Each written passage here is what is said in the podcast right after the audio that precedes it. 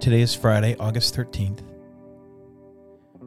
Today's devotional is called Bring Them Along. For a number of weeks, we've been talking about the two greatest commandments from Matthew chapter 12 love the Lord your God with all your heart and with all your soul, your mind, and your strength, and love your neighbor as yourself. And this week, we're talking about the idea of loving our neighbor, and we're applying that to our family relationships. And today, we're talking about bringing your family along on mission.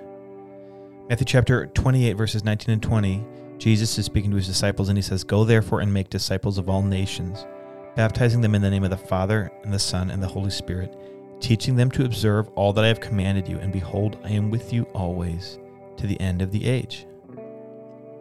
So when I say mission, that's what I'm talking about. We have a mission to be disciples of Jesus who make more disciples.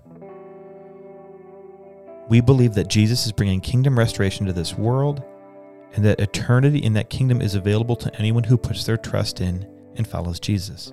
So we have a mission to share that good news, to make disciples. And sometimes family and mission don't seem to fit together all that well.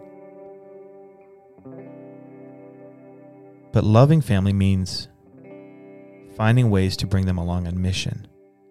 Because as we said yesterday, loving family well means modeling the way of Jesus well. And Jesus clearly tells us that mission is a part of what it means to follow him. So don't neglect mission for your family. This piggybacks on what we talked about yesterday. It's very common for Christians to simply stay focused on their family or their church community, but mission is a part of our faith not something we can simply take or leave. It's not something that some people are called to and others aren't. There is no followership of Jesus without some sense of mission. Acts chapter 1, verses 6 through 8. Um, this is again near the end of Jesus' time, and he says, so when in, in, in verse 6 it says, So when they had come together, they asked him, Lord, will you at this time restore the kingdom to Israel? He said to them, It is not for you to know times or seasons that the Father has fixed by his own authority, but you will receive power when the Holy Spirit has come upon you, and you will be my witnesses in Jerusalem and in Judea, Samaria, and to the ends of the earth. that idea of being witnesses, it's the same, it's the same concept to share the good news, to make disciples. And when this verse talks about Jerusalem, Judea, Samaria, and the ends of the earth, it's really talking about sort of a few categories of where our mission should be. The first is familiar territory. So for his disciples, Jerusalem, for instance, was familiar territory.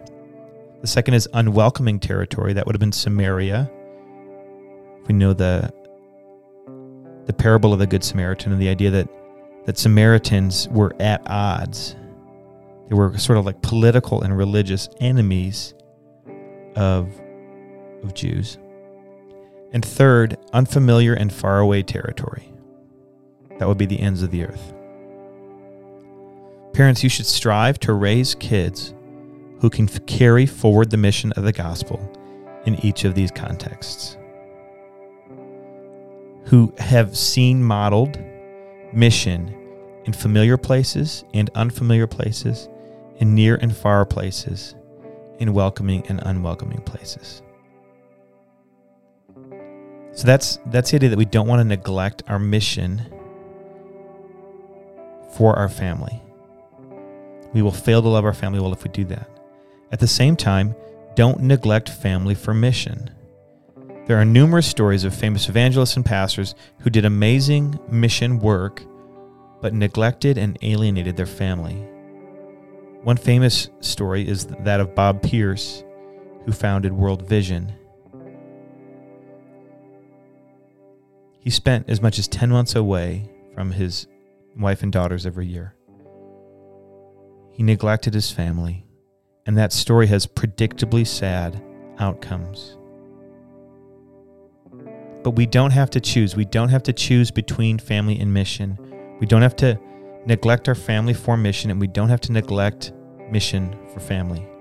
Rather, we can find ways to bring family along on mission as a part of a healthy, God ordained life rhythm of work and rest. We love our families well when we bring them on mission with us. Thanks for listening.